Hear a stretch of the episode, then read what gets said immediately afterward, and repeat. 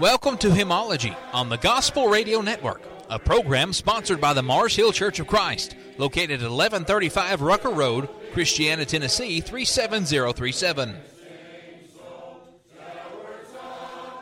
You may contact us by phone at 615 203 3637.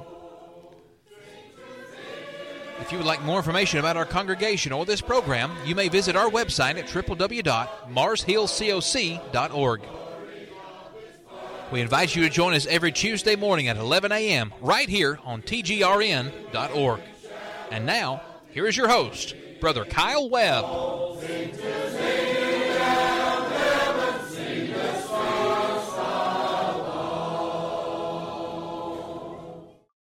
Welcome once again to Hymnology.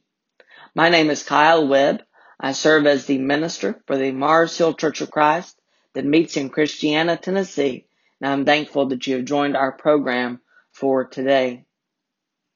Today's hymn study is going to be based on a song that I grew up singing all of my life, and maybe you have too. A song titled Take Time to Be Holy. It is a song with great meaning, and hopefully I can share that meaning with you in a meaningful way. As we usually begin our hymn studies, we begin with hymn history and looking at the history of the song, looking at who wrote the song, the context in which it was written, really gives us insight into the meaning of the song as well.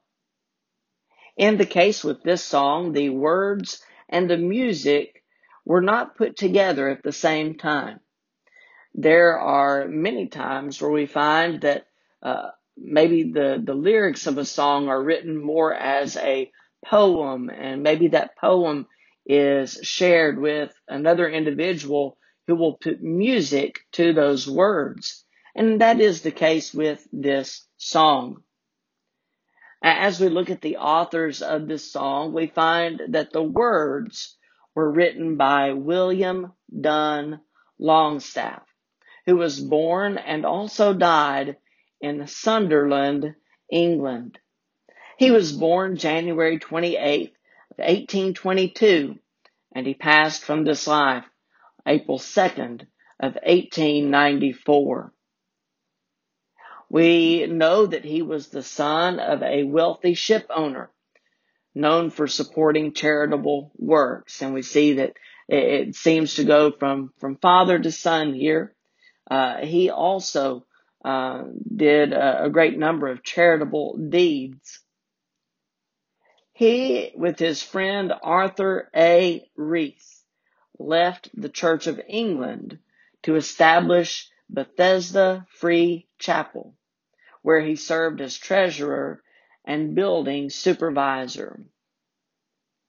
He was a close friend of William Booth, founder of the Salvation Army. Other friends and acquaintances include Dwight L. Moody, who preached at Bethesda Chapel while on campaign, and Ira D. Sankey, both known for their hymn writing. And you will find those names associated uh, with various hymns in our songbooks. But as we turn our attention to the music, we find that the music to this song was written by George Coles Stebbins, who was born in Orleans County, New York, February 26, 1846, and he died in Catskill, New York, October 6, 1945. He was nearly 100 years old. Mr. Stebbins grew up on a farm, and he eventually studied music in Buffalo and Rochester. He moved to Chicago in 1869 and worked for Lyon and Healy Music Company. While in Chicago, he met most of the leading religious musicians of the day, including George Root, Philip Bliss, and Ira Sankey. During his time in Chicago, he served as music director for the First Baptist Church and later in the same capacity for the Clarendon Street Baptist Church, 1874 to 1875, and also for six months at Tremont Temple, both in Boston. In 1876, he began working with Moody, Sankey, and others, helping compile many songbooks. He worked with Moody for 25 years, and he was the co-editor with Sankey and James McGranahan of Gospel Hymns, numbers 3, 4, 5, and 6. As we turn our attention uh, more so back to the words here, uh, we look at the inspiration of the hymn. Whenever we have a poem or, or something that is written, there is some kind of inspiration behind it, whether it be scriptural or otherwise. But as we look at the inspiration of this hymn, the circumstances surrounding the writing of Take Time to Be Holy are disputed, interestingly enough. Sankey said that it was written after Longstaff heard a sermon on 1 Peter chapter 1 and verse 16 in New Brighton, England. Uh, I, I believe Sankey here is the, the publisher of the song, but Stebbins, the, the composer of the tune itself, believed the words to be derived from a statement by Griffith John, a missionary to China, quoted from a meeting in Keswick, England. The song first appeared in English publication in 1882.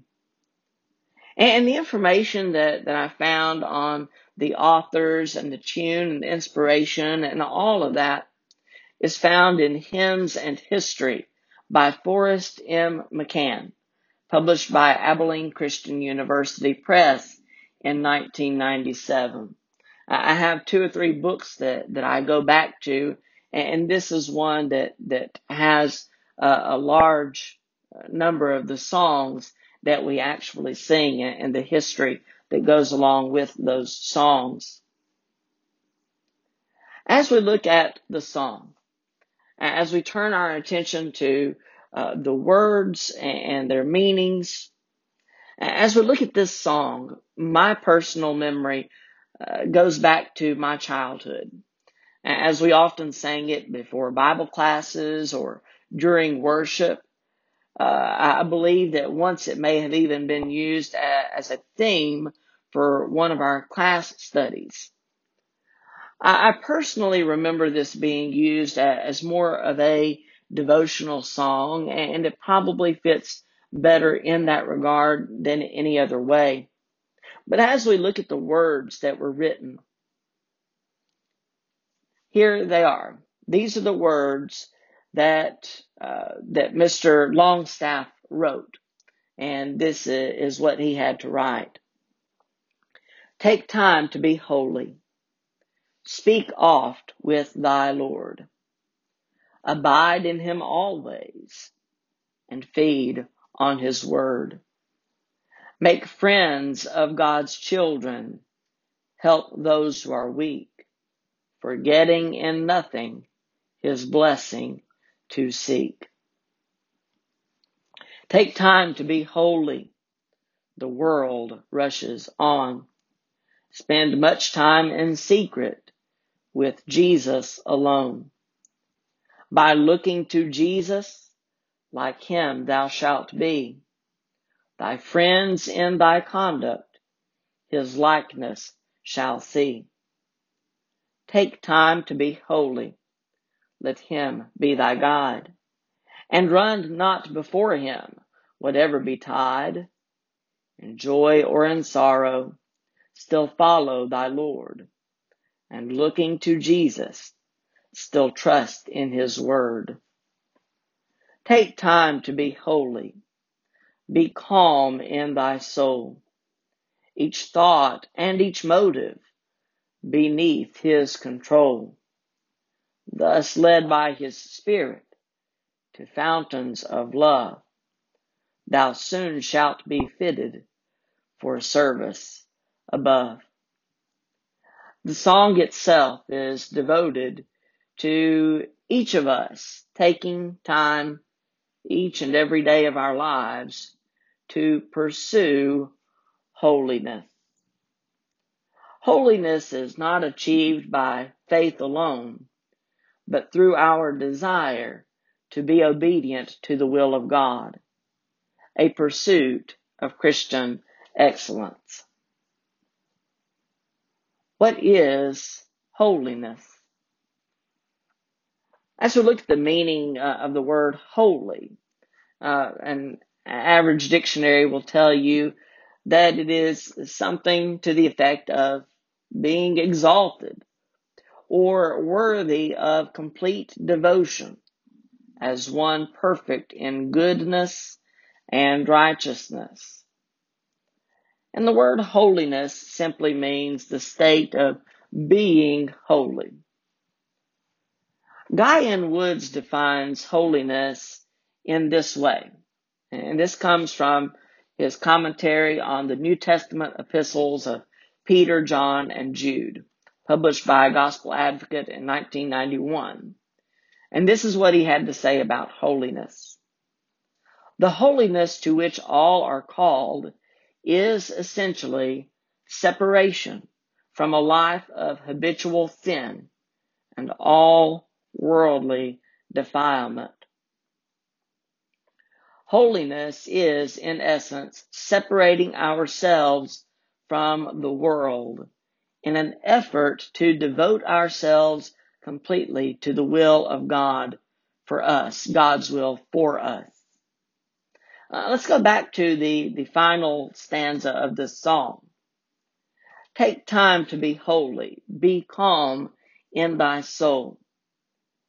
Each thought and each motive beneath his control. Thus led by his spirit to fountains of love, thou soon shalt be fitted for service above. It's all about a pursuit of holiness. We are to pursue holiness in this life. God's desire for us is that we remain sinless and unspotted from the world. And though we are not perfect, in this life at least, we can strive for perfection, knowing that the blood of Christ continually cleanses us from our sin. Let's turn our attention to scripture. Romans chapter 12 verses 1 and 2. Romans 12 verses 1 and 2 I beseech you, therefore, brethren, by the mercies of God, that you present your bodies a living sacrifice, holy, acceptable to God, which is your reasonable service. And do not be conformed to this world, but be transformed by the renewing of your mind, that you may prove what is that good and acceptable and perfect will of God. God's desire for us is not that we be conformed to this world, so to speak. Uh, not that we be influenced by it and, and form our thoughts, opinions, and our conduct based on the way that the world does or the way that the world lives but we are to be transformed instead. And here Paul says that is done by the renewing of your mind. We renew our mind to God's will rather than the, the things of the world. We separate ourselves from the world. We offer to God our bodies as a living sacrifice. We offer our lives as a sacrifice to Him. And so that is the way that God wants us to be. He doesn't want us to be like the world, but He wants us to be different from the world. And so as we look at, at being different from the world, we have to conform ourselves instead to the will of God. And we know the will of God through His Word. But now let, let, let's think also here. We understand that we are not perfect, and there are some that, that may even believe that perfection is not achievable in this life. And to some degree, they may be right. However, as we look at scripture, we see that there is a way that we can be seen as perfect before God. Look with me at 1 John chapter 1. Let's look at verses 5 through 10. 1 John 1 verses 5 through 10. And here we read, This is the message which we have heard from him and declare to you, that God is light, and in him is no darkness at all. If we say that we have fellowship with him and walk in darkness, we lie and do not practice the truth. But if we walk in the light, as he is in the light, we have fellowship with one another. And the blood of Jesus Christ, his son, cleanses us from all sin. Let's read a, a, little bit further in the next three verses here. If we say that we have no sin, we deceive ourselves and the truth is not in us. If we confess our sins, he is faithful and just to forgive us our sins and to cleanse us from all unrighteousness. If we say that we have not sinned, we make him a liar and his word is not in us. So as we, we look at the thoughts here of first John, we find that we are not to walk in darkness. Darkness we could compare to the world. There's a world that even though they are living and breathing is in complete and utter darkness to the will of God. And they walk in the ways of the ruler of this world instead. The ways of Satan. That is not what God wants for us. He wants us to, to walk in his light, an illumination of intelligence to some degree. Uh, uh, our knowledge of God's word and his will helps us to walk in light rather than in darkness. And, and so as we, we look at that idea of walking in the light, walking in the light of God as we often sing. If we walk in the light, as he is in the light, according to verse 7 of 1 John chapter 1, then we have fellowship with one another, with our brothers and sisters in Christ, but more importantly, the blood of Jesus Christ, his son, cleanses us from all sin. Even though we know that, that moving forward, we're, we're going to make mistakes. We're going to do things the wrong way. We're going to make bad decisions. We know that the, the blood of Christ continually cleanses us as long as we remain in faithfulness to God. As long as we remain in that pursuit of holiness. And so, holiness is achievable. But we have to understand it is only through the cleansing blood of Jesus Christ. We are to separate ourselves from the darkness of the world, instead pursuing a walk with God in His light. So again, while it may seem impossible, holiness is achievable when we make time to study God's Word and apply our understanding of it to how we live. Take time to be holy. Speak oft with thy Lord. Abide in him always and feed on his word. Make friends of God's children help those who are weak, forgetting in nothing his blessing to seek.